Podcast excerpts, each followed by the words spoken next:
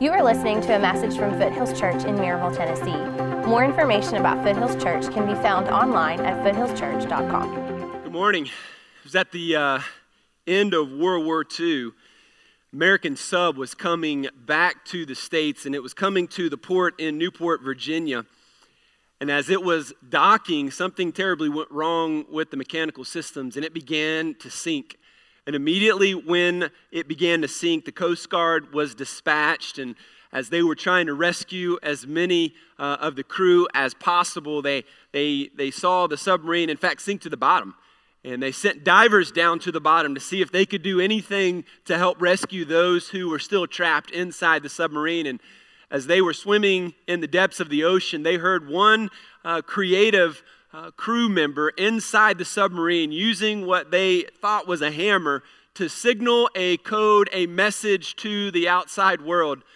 So he used Morse code, and the message that he was sending to them with Morse code was Is there hope? Is there hope? It is one of the, if not the most fundamental questions we will ask as human beings. Is there hope? I mean, is there a reason for this life? Are things going to get better? Is anything in my life that is down going to turn up? For so many of us, we have asked that question a thousand different ways. Your friends, your family are asking this question every day of their life. We ask it when we go to the hospital, we're waiting for the results of a test. Is there hope? We ask it when we are sitting by the bedside of a, of a sick family member Is there hope? When you've put months and months into marriage counseling and you're sitting there and you're going nowhere, in your mind you're asking, Is there hope? When you're in debt, you're in debt up to your eyeballs and it doesn't seem like you're ever going to get out of it. And you ask yourself, Is there hope? Our government, our political leaders, they're asking questions in places like Syria Is there any hope? You see, this is the most important question any of us will ever answer. Is there hope? And we all are, are striving for hope. We all want hope. And so we say things like, man, I hope the economy gets better. I hope I find a better job. I hope my kids turn out okay. Some of you who are single are hoping you find Mr. Right or Miss Right.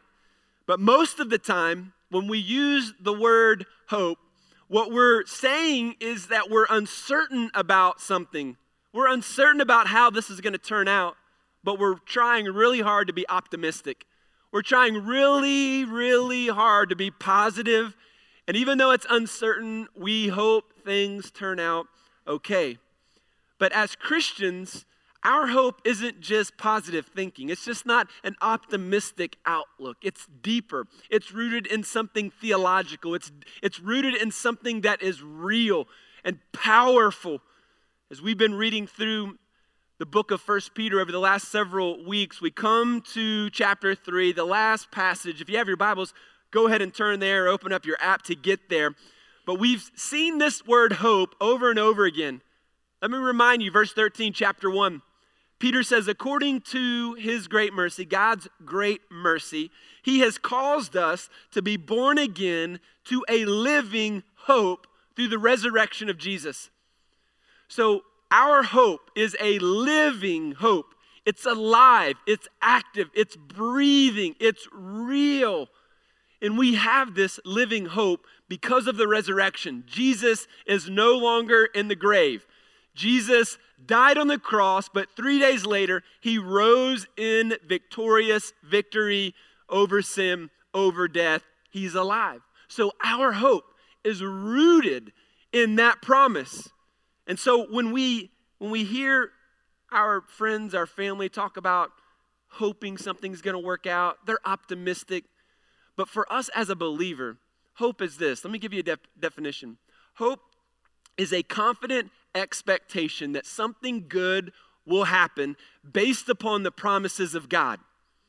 So, as a Christian, I have a confident expectation that something good is going to happen to me, for me, not just because I'm optimistic, but because I have based that confidence and that expectation on the promises of God. The promise of God says that Jesus rose from the grave, that in him, by faith, I have salvation. My relationship with him is restored. I have the hope of heaven. And Paul in the Bible says that our hope is confident. This hope is secure, it is firm, it is certain. And Peter here says it as well. Like this is a living hope. That means we don't have to doubt it.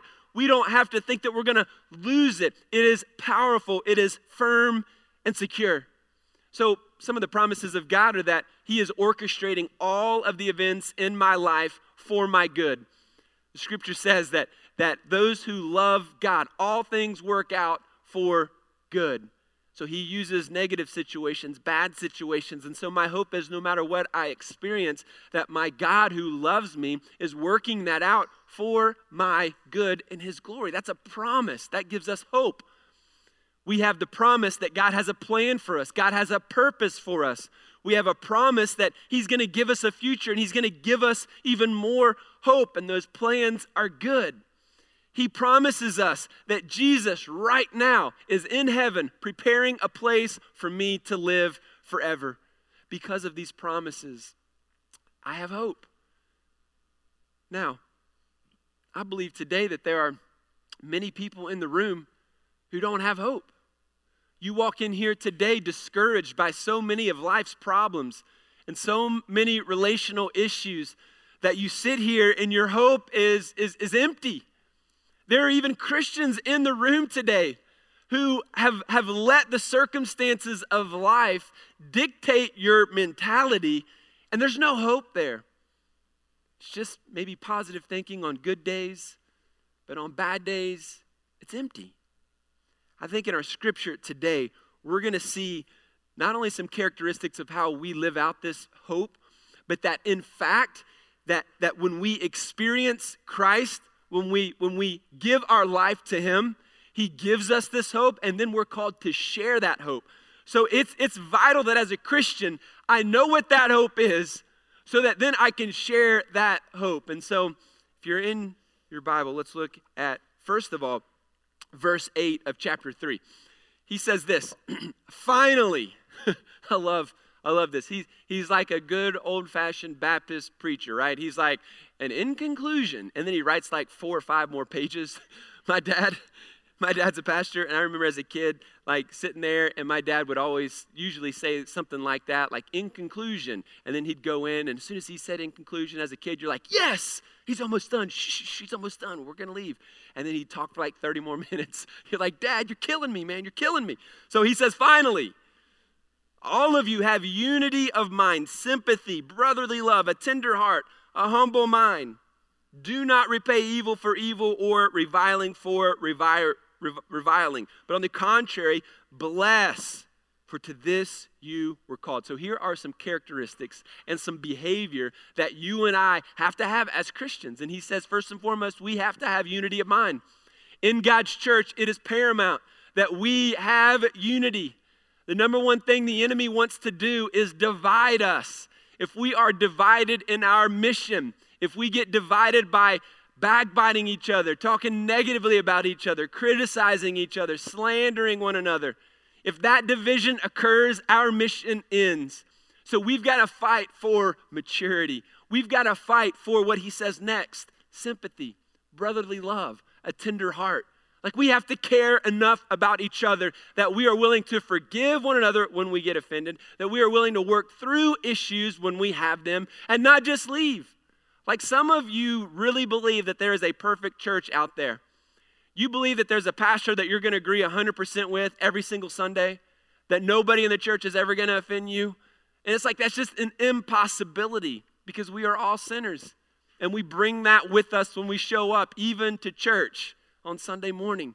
And as a result of that, we're going to get offended. We're going to have issues. But He calls us to a different way of life to show compassion and sympathy and a tender heart and to love each other through those issues. He says to have a humble mind. So, can we just stop pretending like we have it all figured out? Guys, can you just stop pretending like you know everything about how to be a husband and, and, and, and stop pretending like you have all the answers? Can we, can we just lay down that pride for a moment and begin to walk in humility? He says, don't seek revenge. Instead, bless your enemies. Now, here's the reality some of you came just for this. God brought you here just to hear this right here, right now. Some of you need to get a blessing from God. And you're here and you're like, man, I would love to be blessed from God. I would love to get a special. I'm like, yeah, I think you're here to get that blessing. I believe God wants to bless you today. But here's the reality if you want to receive that blessing today, you've got to bless someone else. Some of you are here today with a broken heart because somebody hurt you, and you've held on to that offense, and you've become bitter and angry about that, and you're not hurting anybody else but yourself. And for whatever reasons you felt like thinking about that on a regular basis is going to help you live a peaceful life, a healthy life, but it's just holding you back. Scripture calls us to bless others. Now, here's the deal if you want to get a blessing from God, you got to bless yourself. You know how you can bless yourself today? Forgive that person. It's the greatest blessing you could ever give to yourself. Is just simply forgive them, to release them of that offense and that hurt in your life. He says, don't repay reviling with reviling. Don't, don't repay evil with evil. Instead, bless others. And now I want you to jump over to verse 13. Because here's where I want to focus this morning. Verse 13, he says, Now, who is there to harm you if you are zealous for what is good? But even if you should suffer for righteousness' sake, you, you will be blessed. So he's like, Look, do good live a righteous life. And even if you're suffering because of righteousness, you are going to be blessed. He says, Have no fear of them. Of who? The world who would persecute you, the world that would cause uh, negative things to happen to you, talk bad about you, slander you. He says, Don't, don't fear them, nor be troubled. Don't be troubled by them. Verse 15, but in your hearts honor Christ the Lord as holy always being prepared to make a defense to anyone who asks you for a reason for the hope that is in you. Yet do it with gentleness and respect, having a good conscience, so that when you are slandered, those who revile your good behavior in Christ may be put to shame. Let me just unpack this a little bit today. He gives us here what, what I think is, is a very challenging but also very needed message for us today. And that is that as Christians, we have hope. We live in a hopeless world, and God is calling you and I to share that hope. So, how do we do that? Well, if you want to take some notes down, number one is that you will share your hope when your heart is set on Christ. So, again, in verse 15, he says, But in your hearts, honor Christ as Lord, honor him as holy. So, anytime you and I begin to set our heart's devotion and affection on the Lord, then we will be able to, and then we will, in fact, share our hope. You see, some of you aren't sharing hope because you don't have hope. For believers in the room that have experienced this salvation, that have experienced the Lord, then He has put a faith and a hope in your heart. And as we commit to Him, we are freely able to share the hope that He's given to us. He says here in verse 15, he says, Have no fear of them. Have no fear of the world. And yet, what do we do? We have fear of everybody. We have fear of what's going to happen at work if I share my faith. Is somebody going to get offended? We watch CNN and Fox News and all this stuff, and, and we let that get us worked up to where if I mention my faith, then they're going to crucify me. I'm going to get fired. I'm going to lose a sale. I'm going to I'm going to get in trouble. And we let the fear of what may happen to us stop us from boldly and confidently sharing our hope. Now, we've got to remember what Jesus said in Luke 12. He said, Do not fear those who kill the body, fear him who has the power to cast you into hell. So the reality is, instead of fearing what may or may not happen, Peter says, Don't fear them. Jesus says, Don't fear people, what they may or may not do to you. Fear the one who's in control and sovereign over all. And so to him we honor, to him we look, to him we focus. And so, so, so we are called to make a defense, to, to be ready and prepared to share the reason for our hope.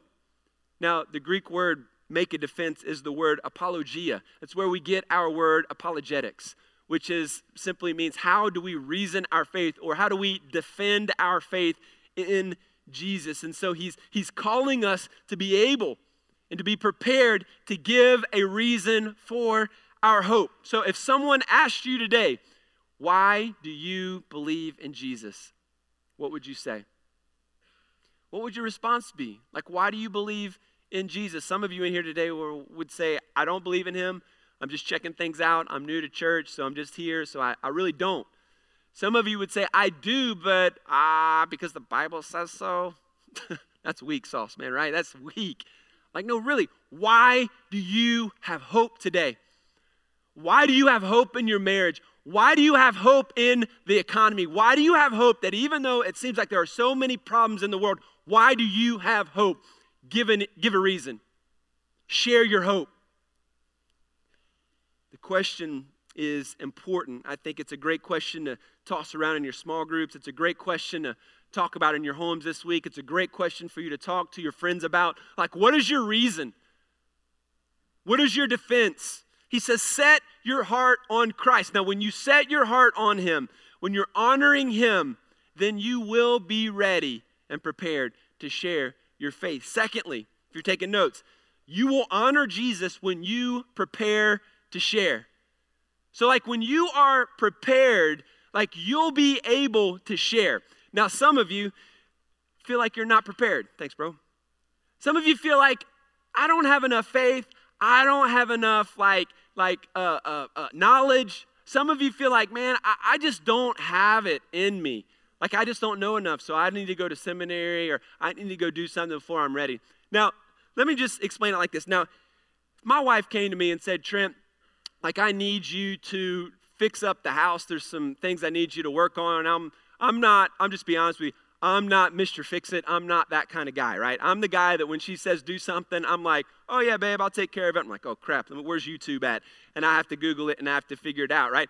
So if she comes to me and she says, I've got some issues, and I go to my garage, and in my garage, I don't have a lot of tools because I don't fix a lot of stuff, but I do find this. Let's just say I find a good old putty knife, right?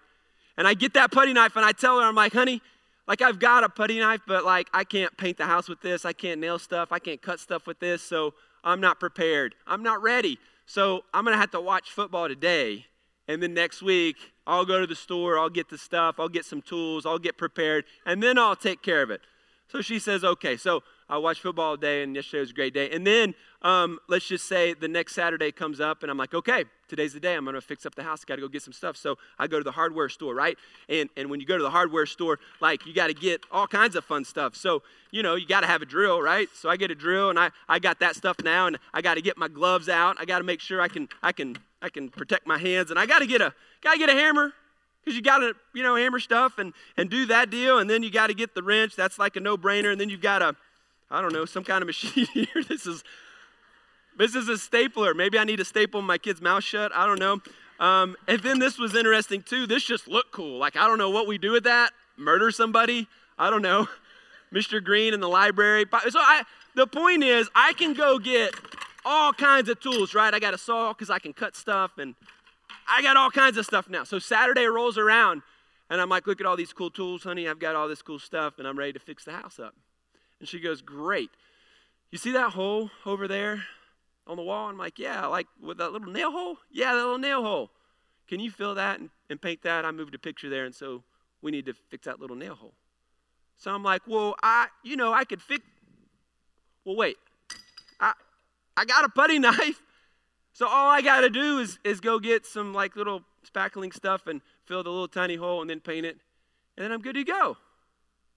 See, the whole time I had the tool that I needed. It makes me feel better to go get all this stuff and makes me look more like a man. And, you know, I got all these tools. But the reality is, I already had what I needed. So, my point is this Sure, there's a thousand Bible studies that you could go watch and read and learn, hundreds and thousands of books. You can watch preaching. You can get better prepared. You can learn more and educate yourself to become, you know, you know, more equipped to handle certain conversations. But at the same time, every single one of you who claim the name of Jesus have a faith within you that has already qualified you and prepared you to share your hope. You already have faith. So when he says, hey, prepare yourself to get ready, and you're like, I can't get ready, man, I don't, I'm not ready. No, you're ready. You got every tool that you need. Jesus has changed your life. Use that. Here's the great thing about your hope the great thing about your hope is that it's your hope. And so nobody can argue with how God has changed your life. No one can, can really, you know, go back and forth with how you used to do X, Y, and Z, but, but then you realize that that was devastating and God changed you, and now you do this and you're different and, and you have hope. And see, I believe people are inspired and crave hope and hopeful stories. It's why we spend tons of money on movies, movies that give us hope and inspire us. Why? Because we are we are like fiends for hope stories. Like we want to hear more and experience more of other people's success and other people's hopefulness. And so that's why he calls us to be this person who is always ready, who is always ready to share, who is always ready and willing to give the hope and the reason for that hope. You see, you've got to take advantage and be faithful in the moments that God gives to you. And so when you're at work and your coworker is, is bummed about his marriage, here's your opportunity to share your hope. Man, I was right there with you. I didn't know what to do. Here's what I've learned. Here's what God's done in me. Here's why I have hope in my marriage. When someone's struggling financially, when someone's struggling as a parent and they don't know how to parent their kids, hey, we're all there, right? Like this is the hardest thing I've ever had to do in my life. So how do you parent? Well, here's why here's why I have hope. And here's kind of what I'm learning. I'm not there yet. I blow it every day, but I'm learning and God is growing me. And so I I take these moments to share my hope and my reason, and people are drawn to that. Now, let's go to number three. In conclusion today, just kidding. Just making sure you heard that. Number three, you will inspire others when you share with the right attitude. So it's not enough just to share your hope. You've got to do it in the right way. And so, how you say something makes all the difference. The life that you are leading makes all the difference. If you're a jerk at work and then you're like, oh, yeah, let me share my faith with you, they're going to be like, dude, get away from me, right? So, our life matters, and the way in which we explain our hope, in fact, matters. And so he says in verse 15, do this with gentleness, do this with respect. Folks, if we'll just read the Bible and do what it says, like we'll we'll change this world. Like we we just get sideways when it comes to culture and our country and what's going on around us and think we've got to do all this law stuff and and, and pick it. Listen, we just got you are called to be ready to share your hope.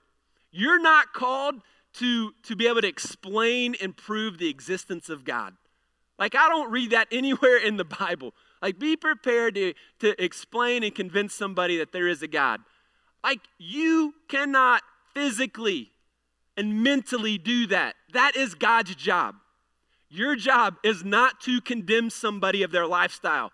Oh, you're wrong and this is terrible. And about you're not spiritually, emotionally capable of convicting somebody of their sin. That's the Holy Spirit's job. So stop pretending like you have to do things that you were never called to do. I feel like some of the times we have these fears because we feel, feel like we have to disprove evolution to somebody. Like, what? No. Like, you, you don't have to worry about that. He calls you to share your hope. And do that with gentleness, do that with respect. So, anytime you come in condemning somebody of their lifestyle, anytime you come in trying to argue a point, you're not doing the cause of Christ any good. You're, in fact, not even doing what God has called you to do. Yes, stand for your faith, stand for your beliefs but we do that with gentleness. We do that with respect. And this is the life that God has called us to. He says, Be ready, share your hope. Somebody says, you know, why do you even go to church? Or why do you have faith? Then we say, all right, so so I serve Jesus because of this and and and and and, and God saved me and God has changed me. And so so here is why I live for him. It's not just because my parents made me. It's not be, because I believe the Bible necessarily, even though I do. I, I believe this because my hope is in Jesus and He changed my life. Now, the reality is, some of you can't share hope because you've never experienced hope. Some of you are on the verge of like becoming like this this this person that's that, uh, you're just kind of like on the verge of you know experiencing an amazing growth and an explosion in your faith. You're a couple of decisions away from that. You've got to make some decisions in your life that you know you need to make.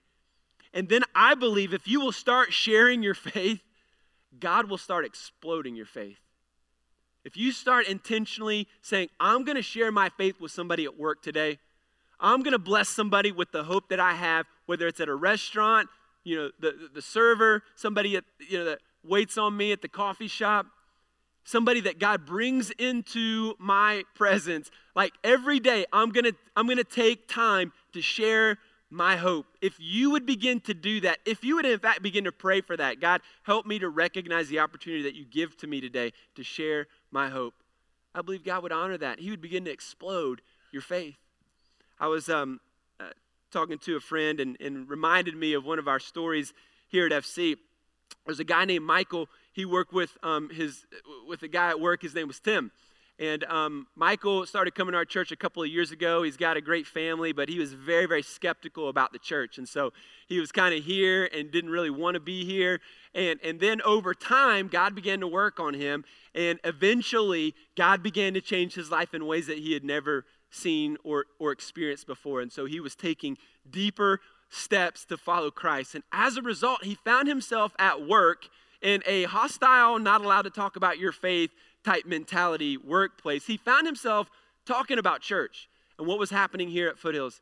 He found himself specifically talking to Tim about why he has hope in Jesus. Well, Tim was a guy who didn't believe in Christ. In fact, called himself an atheist, didn't even believe God existed, and, and uh, not to mention, had never even been to church before.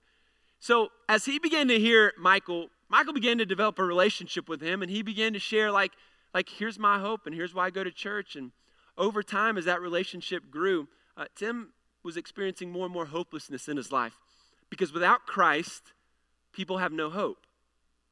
So, as he took more and more steps into those darker places, Sure enough, he had some marital problems, and over time, he and his wife actually got a divorce. And Michael was sharing with him during that time, loving on him, encouraging him, talking about church. Tim had denied and rejected his invitation to come to church many a day. And finally, he decided, all right, whatever, I'll come.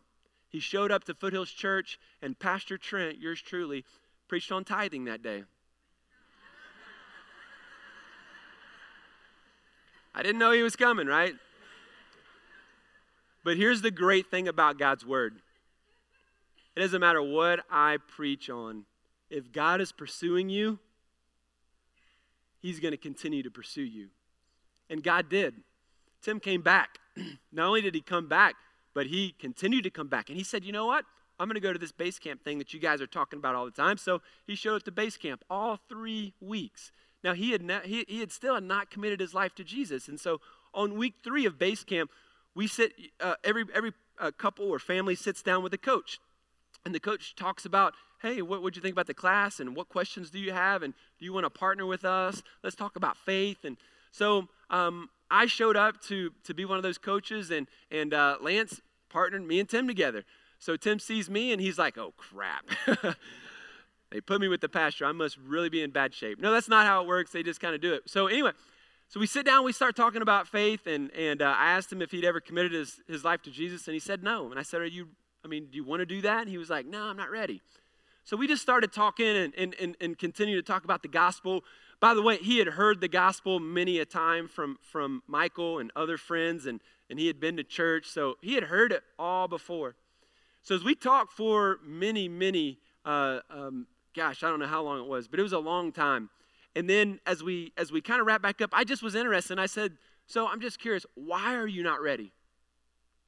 And in that moment, when I asked that simple question, it was like the thousands of conversations that he had had with Michael, the thousands of experiences that he had been experiencing in his life, the hundreds of interactions with people at this church, from people who helped him find a parking spot to people that shook his hand when he walked into this unfamiliar building and they made him feel welcome, to the people that scooted over into the center of the aisle to give him a seat, to the people that had been loving on his small children while he was figuring out his life, came to a head.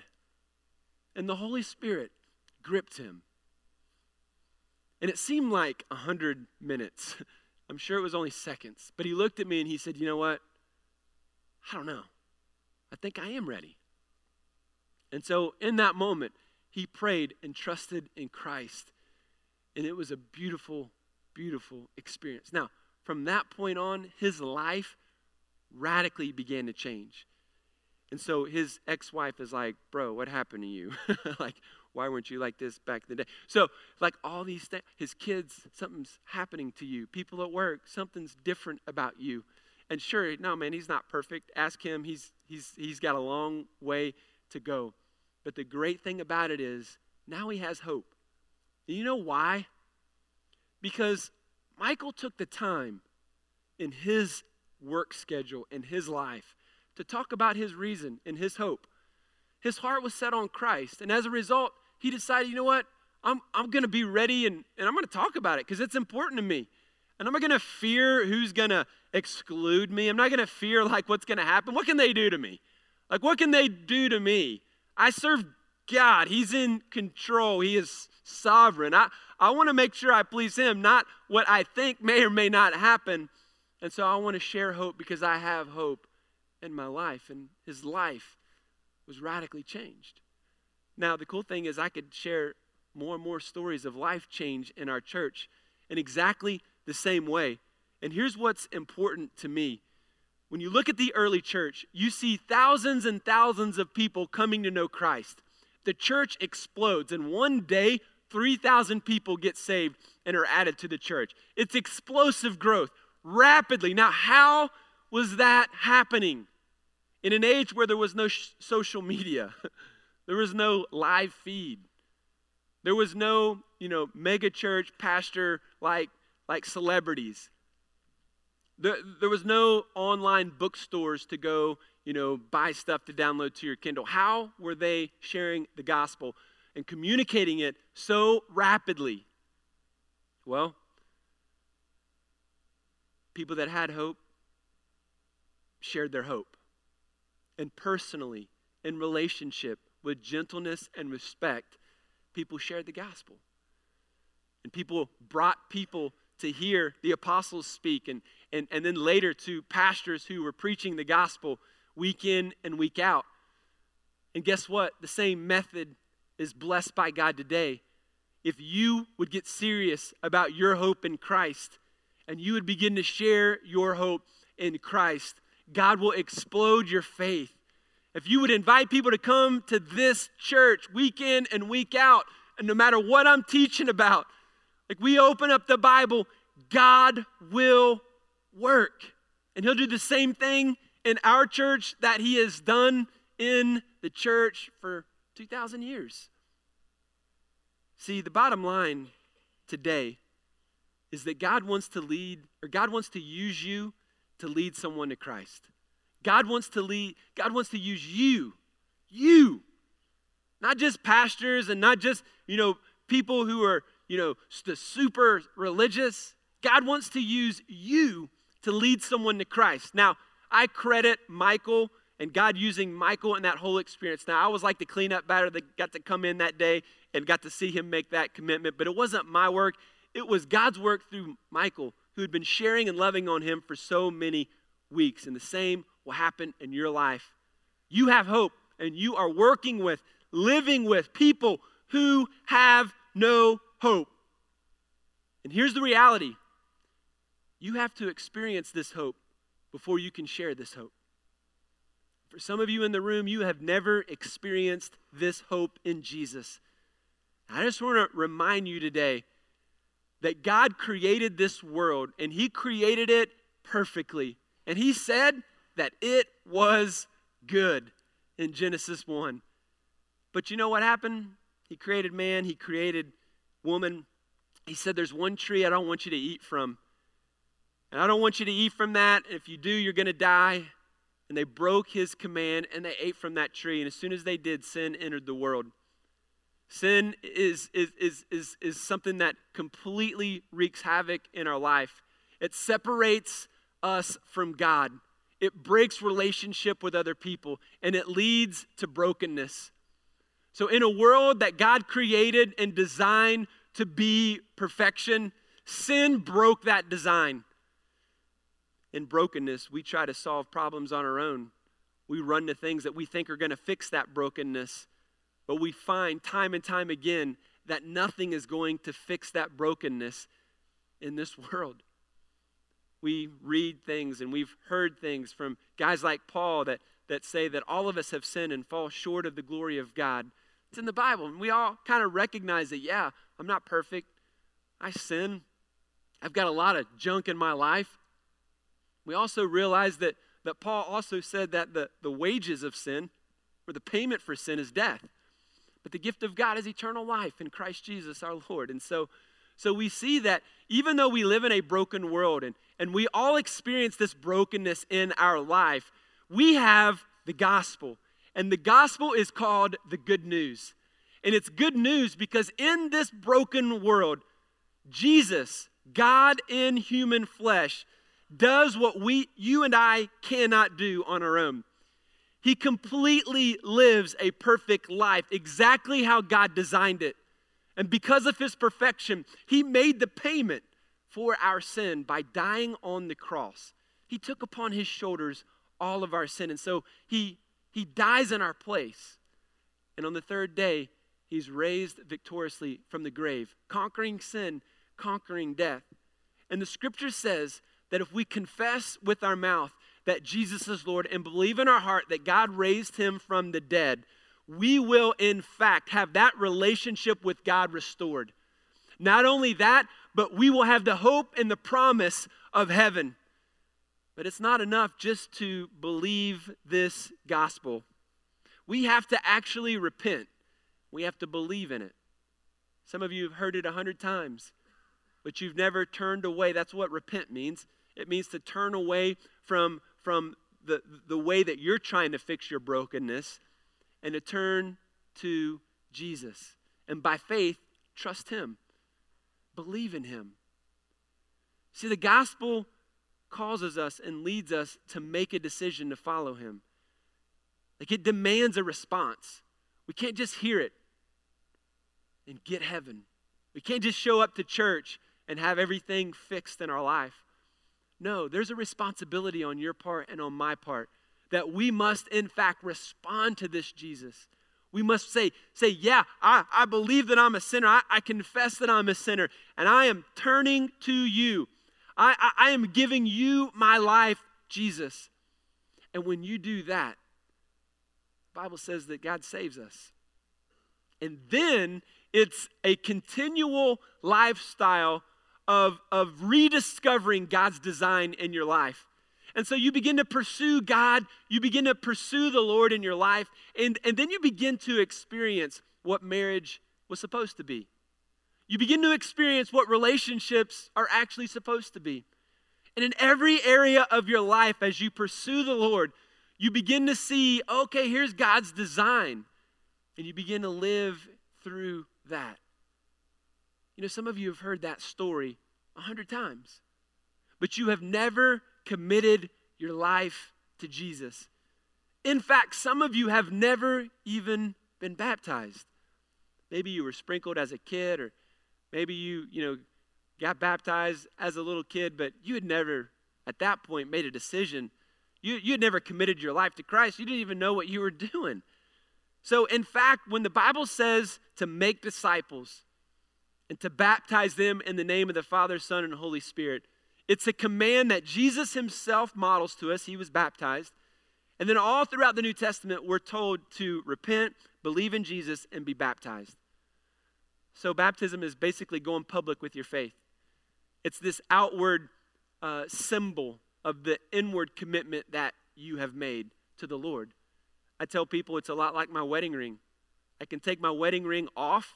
It doesn't mean I'm not married, it doesn't mean that I'm not committed to my wife, but I wear this as a symbol.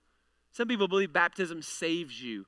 And, and that's not what I believe the New Testament teaches us. But, it's a, but it is a symbol, it's a, an important step of faith. And, and today, we're actually going to baptize some people. And some people that are sitting here today that had no idea that they were going to step forward and make this decision. Let me just let me just tell you, we have all the towels, we have all the clothes that you can change into. We've got hair dryers.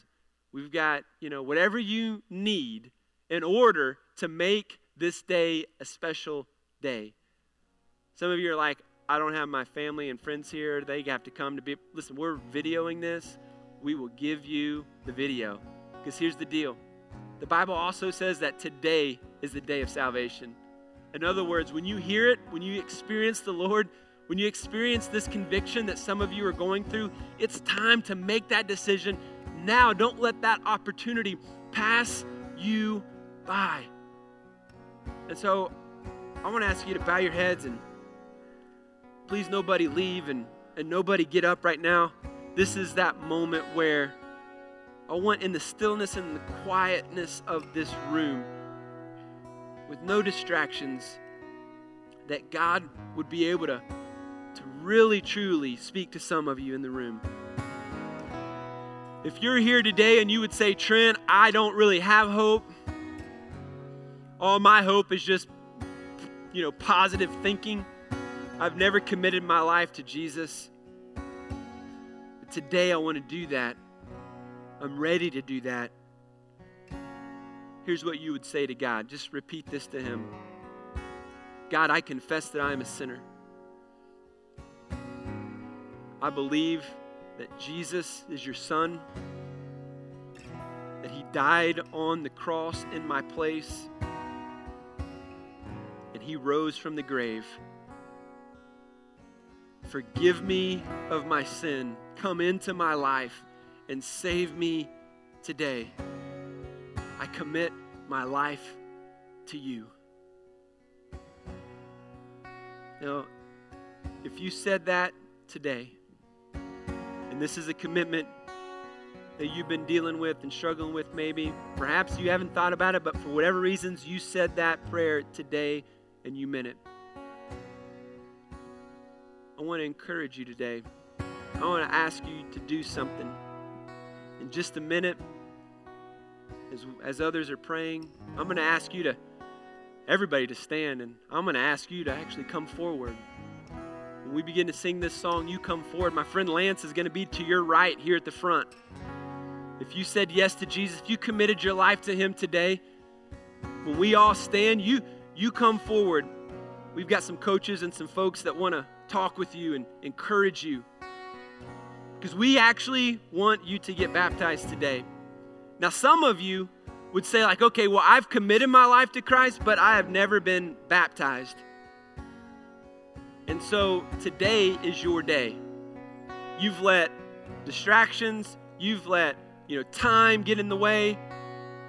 You've let a hundred different things keep you from making this decision. Today, no excuses. Today is the day you're going to move. I know over the last few weeks when we have, I've, I've kind of had this talk, I've seen hands raise up, people saying, Yeah, I committed to Christ today, and yeah, I did this, and, and we haven't seen you like let anybody know. It's almost like you're ashamed or you're trying to trying to pretend like this is not a reality for you. Here's what I'm saying to you. Like you've got to make this public. It's time for you to respond. And you are in a place that's going to high five you and be excited for you. So, in this moment, right here, right now, if you're ready to do that, I want to ask you to do it.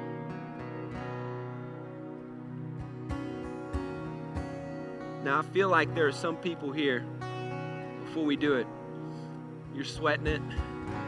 you're like, my wife is here, my husband's here, my kids are here. They're not going to know or understand what's happening right now. And I'm just telling you, don't fear what people may or may not say. You be convinced today that what God is calling you to do is what God, in fact, wants you to do right here, right now. So you just say to the people, hey, excuse me, I am going today. So on the count of three, everybody just stand up. And those that are ready to make that decision, you come forward. We're going to sing, we're going to worship. It's going to be a great day. We're going to baptize some folks today.